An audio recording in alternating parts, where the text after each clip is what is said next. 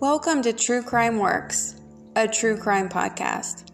This is episode 3 The Colt Clan Incest Case.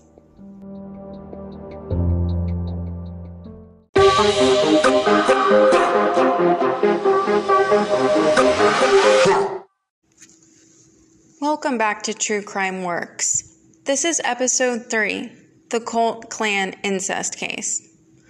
Before we get started, I wanted to issue a trigger warning for this case. This case involves incest and crimes of a sexual nature. If you find this disturbing, you may want to skip this episode. This case is about the Colt family, C O L T. They are an infamous New Zealand family involved in incest. It's a very shocking and vile case, and it's enough to make any parent sick to their stomach. According to the dictionary, incest is defined as sexual intercourse between people who are very closely related. It's taboo in many cultures, especially nowadays, but it's not really uncommon in our history as humans. Some forms were accepted historically. As you probably remember from school, a lot of the royal families would practice marrying their cousins, sometimes even first cousins, in order to preserve the royal bloodline. Some other families would do this out of proximity or necessity. Sometimes there was just no one else available to marry. Although it may be legal to marry your cousin in some countries and even some states in the US, a lot of people have found in their studies that it can cause a lot of genetic conditions. And marrying someone who is closer related to you, such as a sibling, and having kids with them can often lead to serious genetic conditions. To this day, the identity of the Colt family remains shrouded in mystery. Even the name Colt is not the real name. It's designed to protect the identity of the living children of the clan. So, this isn't even the real name.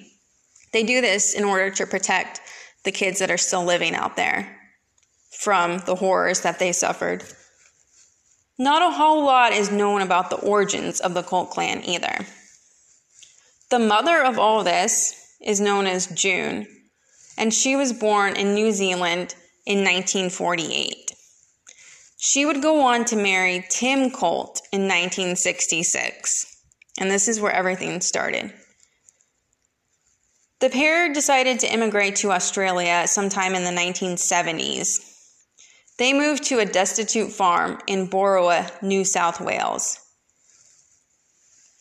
No one knows really why they chose this particular place, but they wanted something that was secluded, probably because they wanted to hide their depravity from the watching eyes.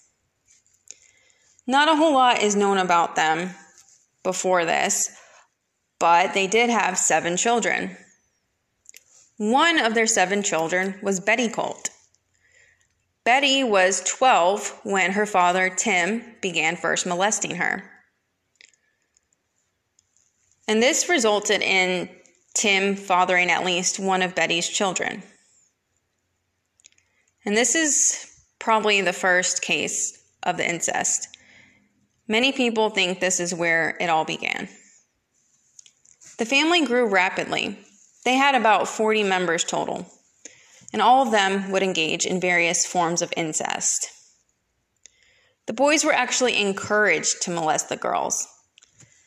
And sometimes the girls were even held and tied to trees while the boys raped them, their own family members. This would lead to many pregnancies among the young girls of the Colt clan. Sometimes, in order to hide their pregnancies, the girls would miscarry on the farm. A lot of the children born had major deformities. This was not only from the inbreeding, but this was also due to the lack of medical treatment during childbirth.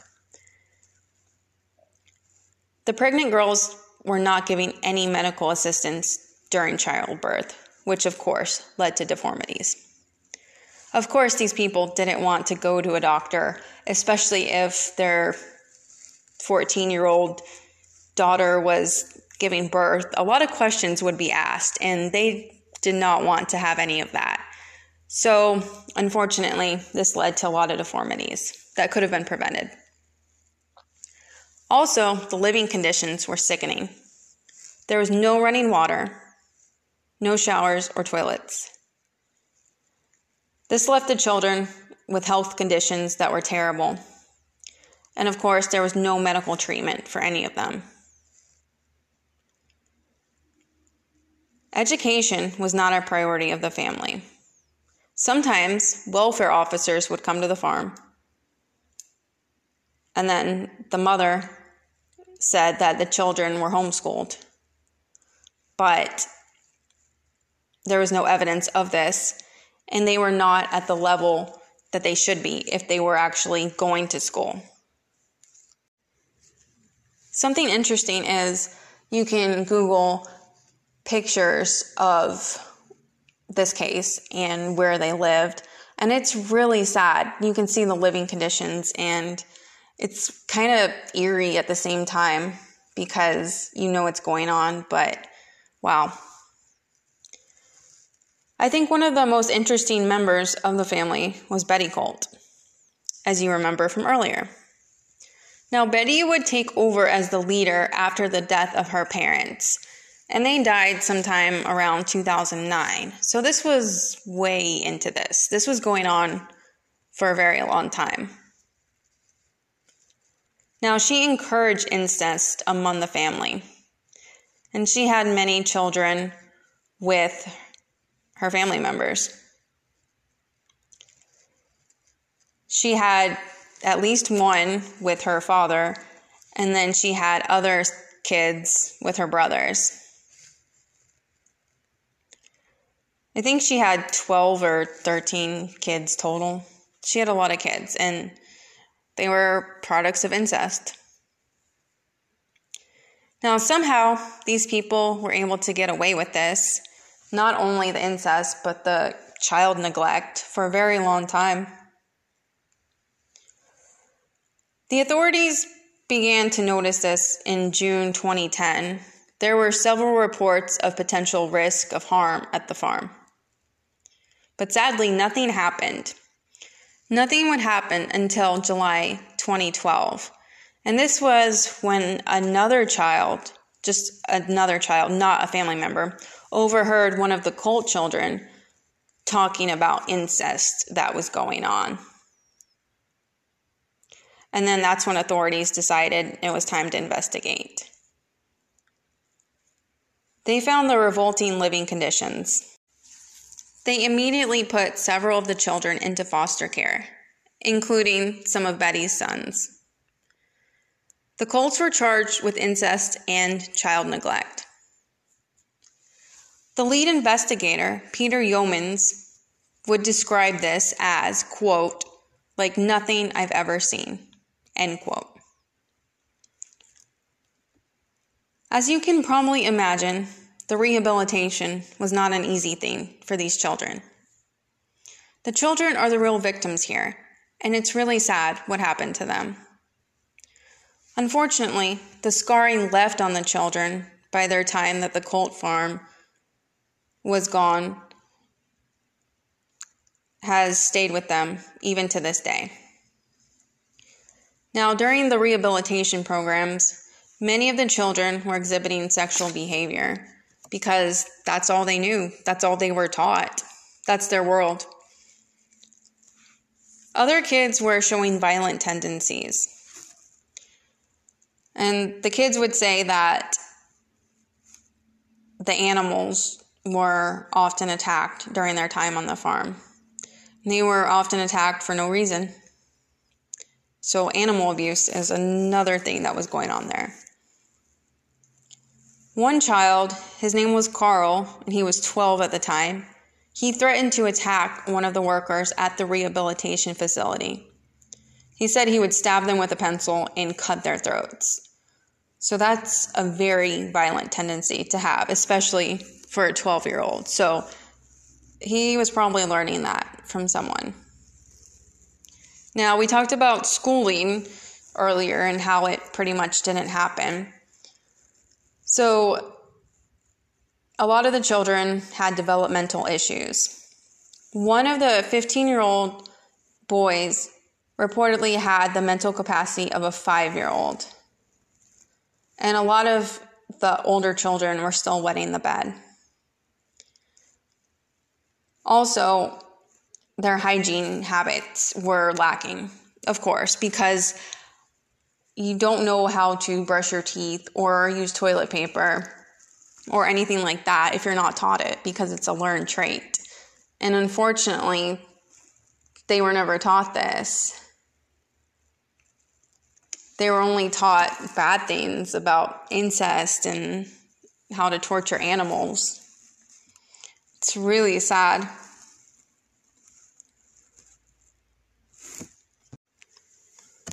A lot of the other children also had highly sexualized behavior.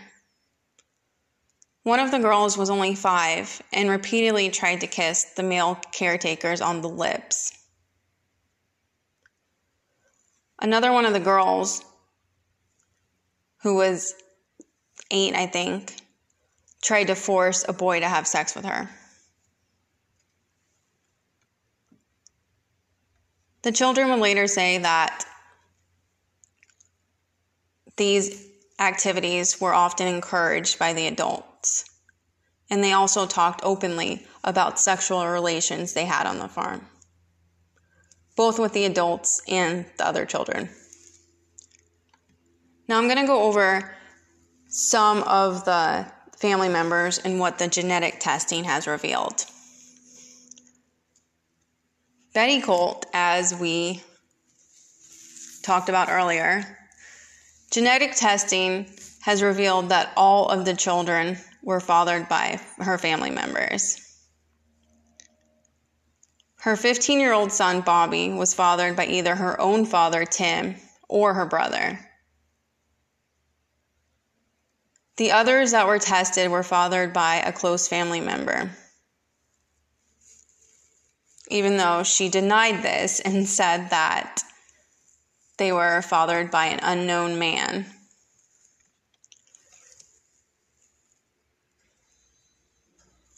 Martha Colt, another sibling of Betty's, had four children, and they were either fathered by her own father, Tim, or her brother. Tammy Colt is the adult daughter of Betty. She revealed that all of her children were fathered by her brother Derek. Genetic testing has confirmed this. Sadly, one of her daughters died at only two months old of a genetic disorder. Tammy and her children did not live at the farm, but later the authorities would remove her children from her home. Of course, when all this came out, the family members denied this. Betty said that the father of her children, was another man. But then genetic testing revealed otherwise. Charlie Colt was the brother of Betty. He fled Australia in June 2014 when he was asked for a test swab. He too denies this. He is believed to be the father and uncle of many of the girls. He is also said to have sex with his daughters, but he denies this. He also stated that genetic testing was, quote, absolute rubbish.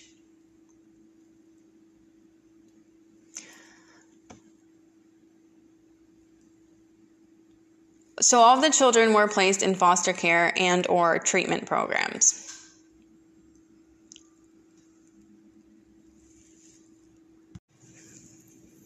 The incest relationships may be long over, but many of the members of this family are still living with this today. Today, Betty Colt remains in Australia. This is despite the government's attempts to deport her back to New Zealand. She lives with her daughter Raylene and at least two other unknown male relatives. Weirdly, she has attempted to establish relations with other cult members via social media. Wow. So, this case may be disgusting in every sense of the world, and it also remains one of the most fascinating peeks into the minds of these individuals.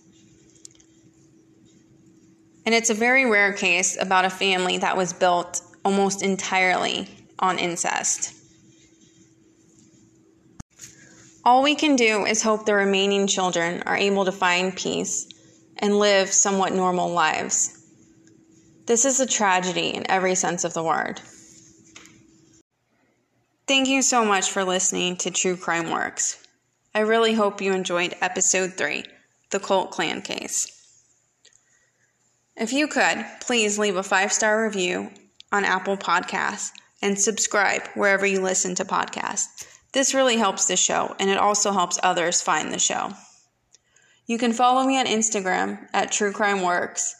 And if you have any ideas for upcoming cases, you can email me truecrimeworks at gmail.com or send me a message on Instagram.